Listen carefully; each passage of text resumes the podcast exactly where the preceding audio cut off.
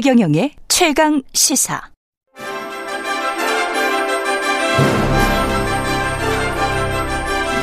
최강 시사 선정 2021년의 인물 핫 20.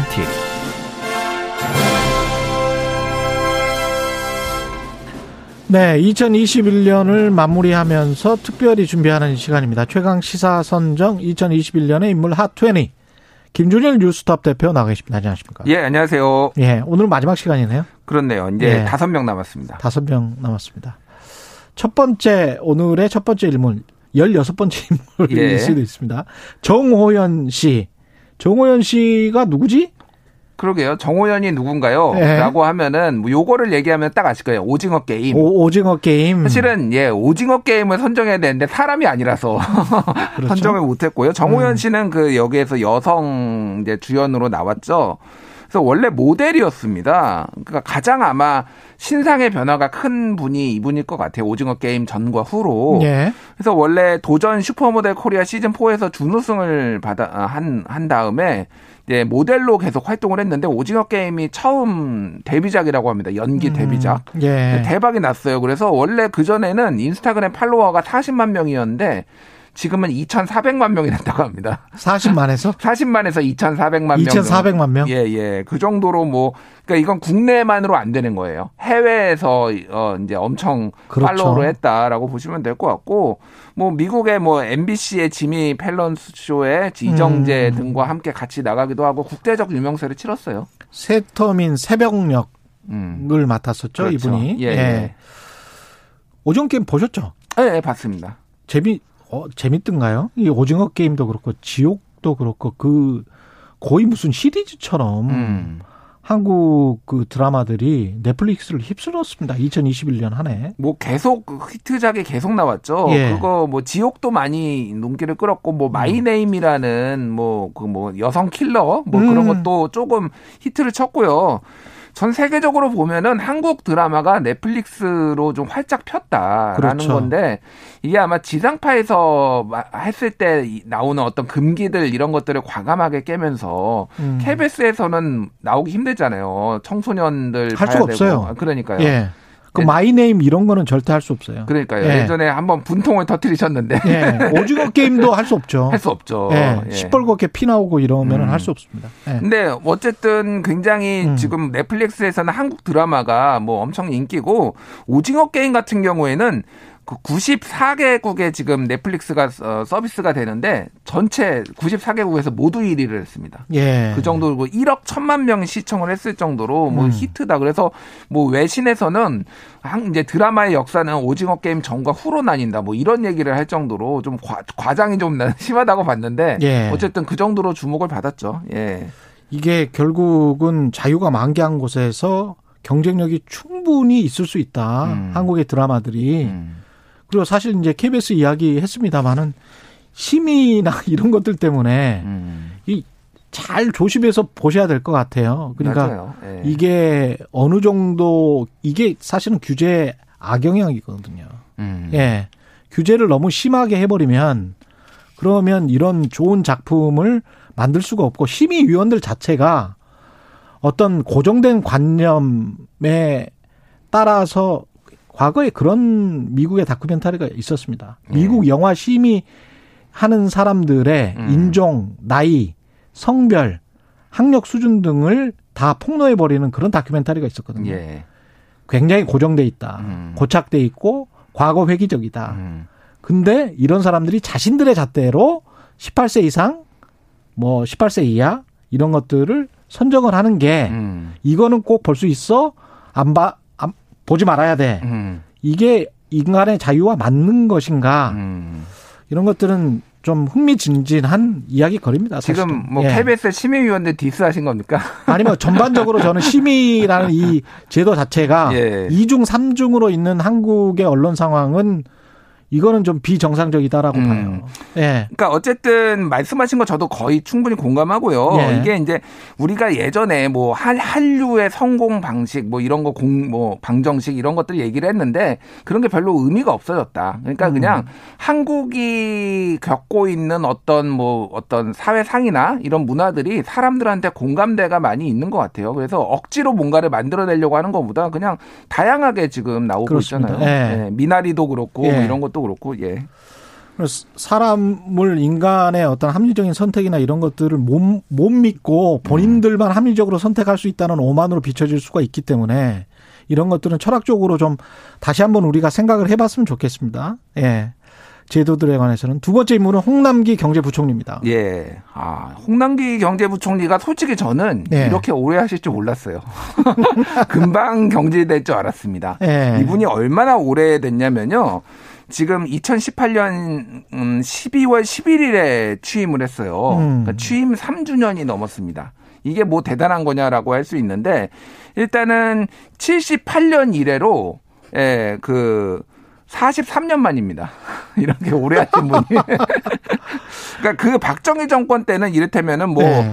뭐 9년짜리 뭐 남덕우 뭐 전 국무총리 경제기획원 장관을 역임을 했거든요. 뭐 이런 분들도 있었어요. 음. 근데 그, 그 다음에는 사실은 그 이명박 정부 때 윤중현 장관 이후로 천일을 넘은 사람이 없었어요. 되게 예전에는 막 1년 단위로 교체됐거든요.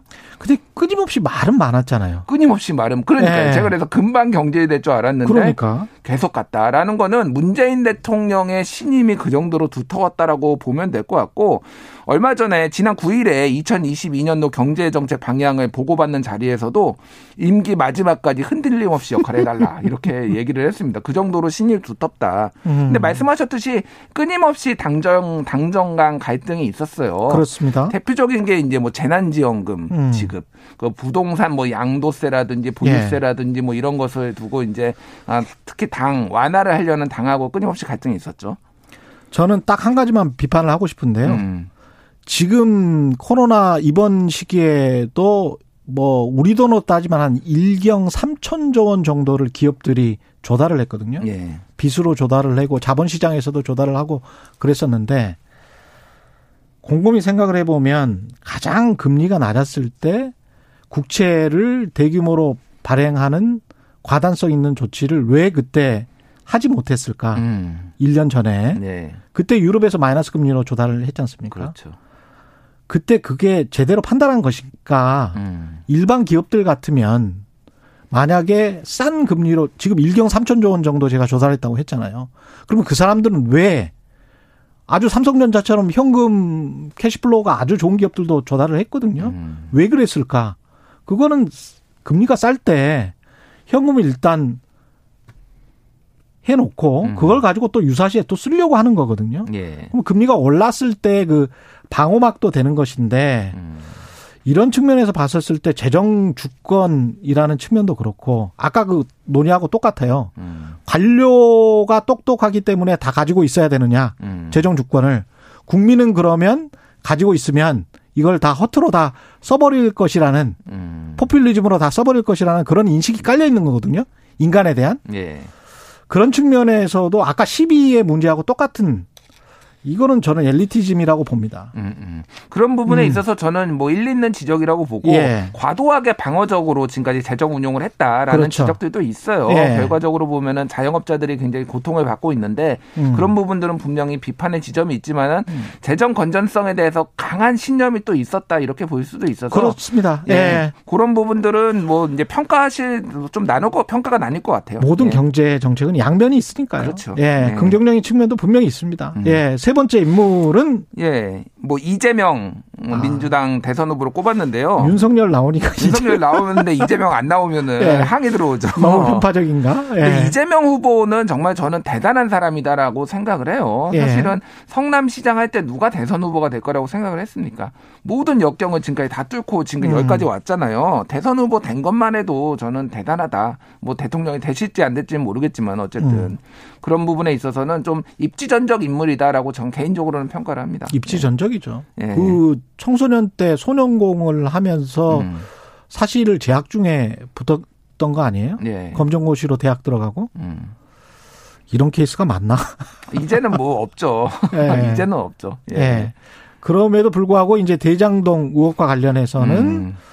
진실이 좀 드러났으면 좋겠습니다. 가부간에. 대장동 예. 진실이 드러날까요? 조- 솔직히 좀 저는 개인적으로 회의적인데 뭐 음. 특검 얘기도 있는데 상설 특검이냐 이재명 특검이냐를 놓고 어제도 만났지만은 결론이 안 나요. 예. 뭐 이게 결론이 대선 이전에 나기는 이미 물 건너갔고 대선 이후에라도 좀 해서 음. 좀 억울한 사람들 특히 뭐 이제 사망한 사람들도 있는데 좀 명확하게 이게 해, 해결이 됐으면 좋겠습니다. 예. 네 번째 인물로는 계속 핫한 이준석 음. 국민의힘 대표입니다. 방금 전까지 뜨끈뜨끈했죠 지금 여기 스튜디오도 예. 뜨끈뜨끈했어요. 예, 최강 시사 100만을 또 기록해 주신 음. 이준석 대표. 어그 예. 인터뷰 저도 잘 봤습니다. 예. 야. 100만이었습니다. 100만. 100만 이었어요? 예, 100만 예. 지금 넘었습니다. 제가 한 10만일 때 봤는데. 아, 그랬어요. 예, 예. 빨리 보셨구나. 예, 예. 예. 일단 뭐 역대 최연소 어그 정당 원내 음. 교섭 단체의 대표인 거죠. 그러니까 교섭 단체인 정당의 대표인데 30대 당 대표가 된 거는 헌정사상 처음이고 그렇죠. 그 정도로 이준석 돌풍이 불었습니다. 그래서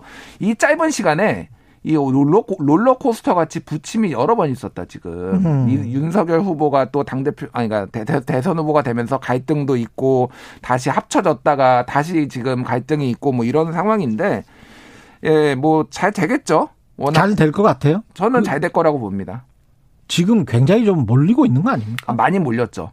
많이 몰렸으니까 잘 될 거예요. 아, 그래요? 예, 많이 몰렸어요. 왜냐하면은 두 사람의 힘이 예. 음. 힘이 팽팽하면은 오히려 장기간 장기화될 수가 있는데 음. 한쪽으로 좀 이렇게 윤석열 쪽으로 때문에. 쏠리면은 지금 뭐 어제도 지금 후보가 요청하면은 들어간다라는 거 아니, 돕겠다라는 거 아니에요. 그렇죠. 시그널이죠, 그거는. 그 김종인 위원장이 선은 긋고 있지만은 무리한 요구, 뭐 이를테면 선대위 완전 해체. 음. 하지만은 아마 조만간 여- 그 어떤 그걸 열어줄 겁니다. 열어줄 명분 것이다. 명분을 열어줄 거예요. 퇴로 같은 것. 퇴로 같은 거를 네. 그런 얘기들이 나오고 있는 걸로 알고 있어요. 제가. 예. 그렇게 되면은 이준석 대표는 다시 한번 본인의 입지를 확인하는 그런 것도 될 수 있겠네요. 그리고 이준석 대표가 복귀함으로 인해서 2030의 좀 표심이 다시 윤석열 후보에 오른다라고 하면은 본인의 음. 존재감을 다시 한번 드러내는 거죠. 도박적 승부수였긴 하지만은 드러낼 수 있는 거고 지금 어. 많이 빠졌어요, 진짜로. 그게 안철수 후보한테 많이 갔거든요, 지금. 아, 그래, 그랬군요. 2030 그러니까 이유는 여러 네. 가지예요. 뭐 음. 신지혜 씨 영입에 대한 반발도 있고 음. 뭐그 김건희 씨 뭐 이런 윤석열의 내로남불에 대한 비판도 있고 음. 이준석과의 갈등도 있고 복합적입니다. 이준석 대표 하나 때문은 아닌데 음. 그거를 어느 정도 상쇄해 줄수 있는 인물은 이준석이에요. 그렇다고 본다면은 윤석열 후보도 어쩔 수 없이 다시 끌어들여야 된다. 그뭐 본인 당선을 위해서 하는 건데 네. 다른 것도 아니고 예. 알겠습니다. 마지막 화제 인물은 간호사 이수련 씨인데 예. 이렇게 이름을 말하면 또 이분도 잘 모르죠? 예. 예. 고스톱 고스톱 고스톱. 간호사라고 예, 고스톱 간호사. 예, 예. 치매를 앓고 있는 할머니를 위해서 방호복을 입고 화투를 치던 이제 삼육 서울병원의 간호사입니다. 이 사진을 보시면 아마 되게 음. 유명하실 거예요. 그래서 뭐 이분뿐만이 아니라 사실은 올해 고생하신 어떤 코로나19 방역 후에 고생하신 의료진들을 다 대, 어, 대표해서 선정한 건데 워낙 이게 임팩트가 있었어요. 그러니까 실은 여기 자가격리하고 이러, 이러 신 분들이 굉장히 심적으로 많이 고립이 되거든요. 음. 그런 어떤 의료 서비스뿐만이 아니라 심리까지 고려를 한 이런 의료진의 모습들의 헌신에 우리가 예. 좀 많이 귀를 기울이고 좀 찬사를 보내야 되지 그럼요. 않을까 그렇게 생각을 합니다. 예. 그렇습니다. 예. 마지막으로 선정된 간호사 의료진 전체 분들에게 큰 박수품 드리고요. 아차상도 있습니까? 아차상? 예. 20명에는 선정이 안 됐지만. 예. 예. 어, 스트릿 우먼 파이터 굉장히 댄서들? 화제였죠. 지금은 예. 스트릿 걸스 파이터인가요? 새로 예. 또 시즌 2도 됐는데 거기에 이제 우승 크루 홀리뱅의 리더 허니제이뿐만이 아니라 뭐 이거 여기 다 본인 취향인 것 같은데? 아. 다 자기 자기 자기만의 우주가 있습니다. 예. 아, 예. 근데 진짜 많이 봤어요. 저는 아, 주변에 그래요? 이거 화제가 예. 엄청 됐고요. 예. 뭐 올림픽 3관왕 양궁 선수였죠 안산. 근데 숏컷 음. 논란이 있어서 좀 마음고생도 했었던 뭐 그런 분도 있고 고 이예람 중사 그 성추행 사건으로 사망을 했죠. 그래서 국내 어떤 성추행 문제를 많이 이제 정화하는데 좀 예. 일조를 하셨고요. 뭐 가상 인플루언서 로지라든지 이런 아, 분들도 아, 오늘 아. 화- 올해 화제가 많이 됐다. 이렇게 볼 수가 있겠습니다. 알겠습니다. 기분 좋으시라고 이 유튜브에서 데이비드 리 님의 코멘트, 예, 문자 소개해 드리겠습니다. 잘생겼어요, 김준일님. 아, 감사합니다. 미모는 어디서든 빛을 예, 발하는군요. 예. 마스크를 썼는데? 저는 좀 가려야 예. 잘 나옵니다, 얼굴이. 그렇군요. 예, 예, 예. 마스크 미남. 지금까지 김준일 뉴스톱 대표였습니다. 고맙습니다. 감사합니다. KBS 1라디오 최경영의 최강 시사 듣고 계신 지금 시각은 8시 45분입니다.